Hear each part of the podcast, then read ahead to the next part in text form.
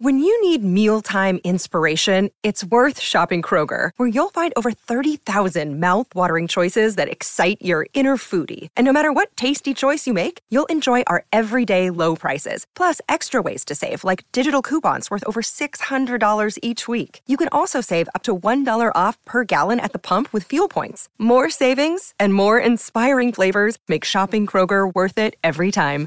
Kroger, fresh for everyone. Fuel restrictions apply.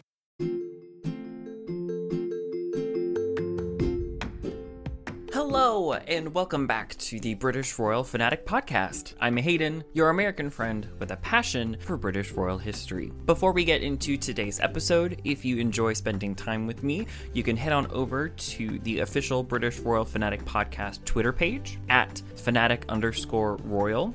There, I post more updates about the British royal family that happen in real time, and I try to interact with all of you as best I can. As well, if you have any other suggestions for future episodes or want to let me know how I'm doing, you can, of course, rate, review, and subscribe wherever you are listening, or you can email me at BritishRoyalFanPod at gmail.com. A lot has been happening with the royal family the, this past week and a half. Uh, some good news, some scary news, and some sad news. And it warrants talking about and mentioning and just kind of getting everybody up to speed about what's happening in the royal family right now. The happiest news is that Princess Eugenie and Jack Brooksbank have officially released the name of their newborn son. The little royal baby is named August Philip Hawke Brooksbank. It is a combination of family names on both sides, both from the Brooksbank family and from the royal family.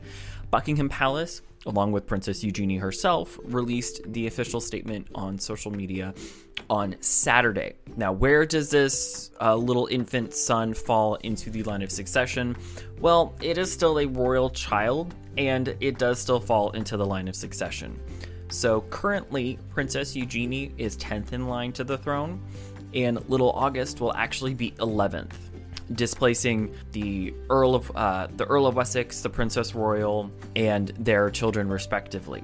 However, everything will change again later this year when the Duchess of Sussex has her child, and that new royal child, whatever the sex of the child may be, will be eighth in line to the throne. And that will displace not only the Duke of York, but uh, Princess Beatrice, Princess Eugenie, little August. Everybody will move down a peg with this new this new little addition to the royal family. And that is the happy news. We do wish little August well wishes. It looks like everybody's happy and healthy, and that is all we can ask for right now, given the state of the world and how the pandemic is still going on. So, best wishes, well wishes to them. That is the happy news. The concerning news, kind of scary, is that the Duke of Edinburgh is still in the hospital. Prince Philip was admitted to King Edward VII's hospital uh, on Tuesday last week, and it was first a precautionary measure. He just reported that he wasn't feeling well, and that is all the palace is letting us know is that he wasn't feeling well.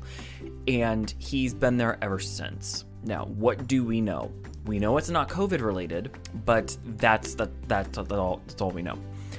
Of course, given the fact that he's due to turn 100 in June, it's not surprising that health issues would come up. He's lived a very long, very active life, and at this point, things will come up. So it's good that they're taking precautions at him reporting that he doesn't feel well. But we do hope that Prince Philip is healthy, stays healthy. On Saturday, Prince Charles did visit him at the hospital. He stayed for around a half hour and then he went back to Highgrove.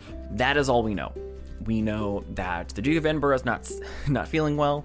Prince Charles visited him. We don't know what it is, but we know that it isn't COVID related. We hope that he does bounce back so he can enjoy his centenary celebrations, but we don't know, and they seem to be taking every precaution imaginable. Now, on to the news that's on everybody's mind. So, we're still coming off of the news of Prince Harry and Meghan announcing that they are expecting a new child and that they're having this big tell all interview with Oprah that is said to be released publicly on March 23rd. It's a CBS special. Well, we now have another update. Late last week, it was officially announced through Buckingham Palace and through a statement made by the Duke and Duchess of Sussex that they are not returning to royal work and they are officially done being active royals. What does being an active royal mean? Well, being an active royal means that you are working on behalf of the Queen or whomever is sovereign, you are working in place of them, you are representing them, and you are representing the interests of the country, you're representing Great Britain, the United Kingdom, but the big thing is you're working for the crown. You're working for the monarchy, and that usually falls into going on tours to see areas of the Commonwealth, various charities and um, causes that they are patron, attending certain uh, state dinners and ambassador dinners, talking with heads of state, and above all, again, just doing work for the monarchy. They tried just after they got married, and it didn't work out for them. That type of public service did not work for them, and conflicts ensued, as we all saw in the media, and they left. Now, there was a trial period that gave them a year when they officially left early 2020 that was going to set up to be sure that they were, you know, financially independent, see where things are going, but also if they wanted to come back, they could. Well, that's not happening. They are still members of the royal family, they're just no longer working. Prince Harry and little Archie and the little Sussex baby will still be in the line of succession, but that's it. They will they are not over in England anymore. They've officially established themselves here in the United States and personally I saw the writing on the wall. Once they announced their Spotify podcast and the deal with them and their deal with Netflix in in my mind that was the the fate was sealed they weren't coming back, and they've achieved being financially independent. Now, there's a lot of gossip going around and a lot of fun interpretations, but one thing to make note of is the Duke and Duchess themselves and their statement seem to refute what the Queen said. The Queen made it clear that she was sad that they couldn't come to an agreement and that, you know, she's sad that they're leaving public service, but they made it clear in their statement that public service is universal and they sort of bashed the Queen a little bit, but it further distanced that the Queen doesn't speak for them anymore. They're not active royals anymore. They don't have to, they're not representing her as much as they would if they were active. But they did lose a lot. So, what did they in fact lose? Well, they still get to retain their titles, being the Duke and Duchess of Sussex, and the other courtesy ones for the earldom and the barondom they still get to retain, as well as their style. They still get to keep it. So while they still have their Royal Highness uh, styles, the agreement reached is that they would no longer use them. So they still have them, but they cannot use them except for formal occasions such as an official state dinner or a coronation, where it's a very formal ceremony event, there they will be used. But other than that, no, they do not have permission to use. And that's a way to distance themselves from the House of Windsor. But they actually lost a lot in terms of public service. So they lost a lot of causes that they were patron of that have then been given back to the queen, and they will be redis- redistributed to various royals, or the causes will just find someone else.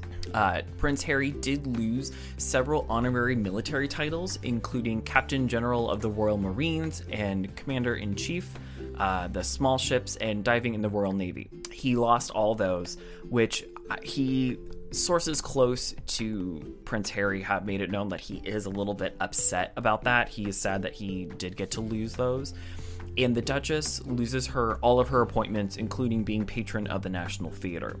The National Theatre has already come out on record saying they are in the process of finding a new patron, but they don't know who it is who knows if it will stay within the royal family or someone else will fill in the task. Of course, they are they are still members of the royal family, but again, they're not active anymore. But more news is coming out about this Oprah interview, this big tell all Oprah interview with CBS.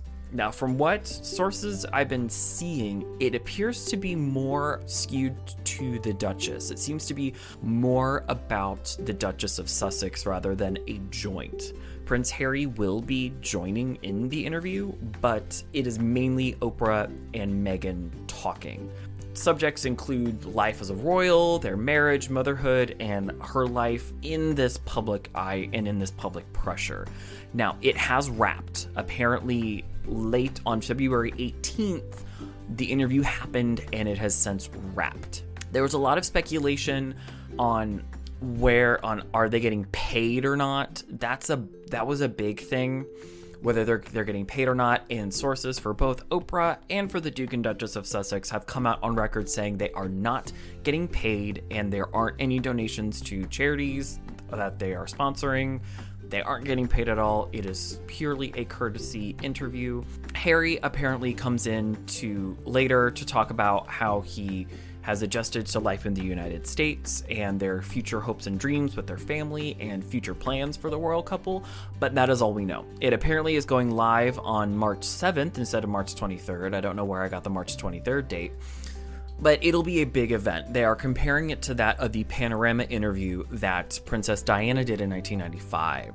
Now, it situations seem to be different. I know with Princess Diana, there was a lot of baiting by the BBC in order to get her to do it. They kind of intimidated her. This seems to be done on the on their own free will. Now, one thing I do want to talk about briefly is the Duchess has been a lot of has been a target for a lot of unwarranted press. She's been really hounded and attacked by the media, especially in England and over here in America, and that is one of the topics that they are going to be talking about in the interview. They are they are going to be talking about uh, the Markle family and how that's going, and they will also be talking about the instance where a newspaper published a letter and they won that lawsuit. So there's going to be a lot happening in this interview, but dear listeners, I'm I'm apprehensive about this interview. To talk about my own personal opinion, I'm apprehensive about it.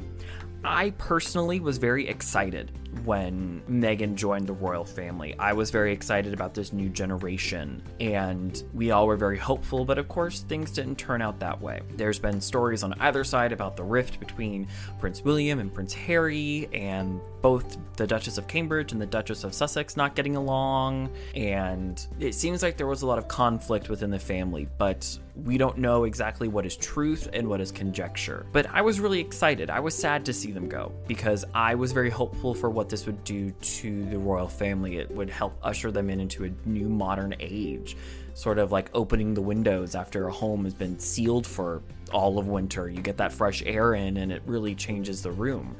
I was personally really excited, but I am not them. I do not know what pressure they truly live under. I've read read things about certain royals and their experience, but again, I'm not them. I'm merely a historian and a fan, and this is where the this is what I like to study. So who knows how this interview will be? Of course, I will be reporting back, but those are the big stories that have been happening this week. There's been a lot of news with the royal family between Princess Eugenie giving birth, the Duchess of Sussex announcing she's pregnant again, and it wasn't a miscarriage, this time it is a successful pregnancy. We wish her well.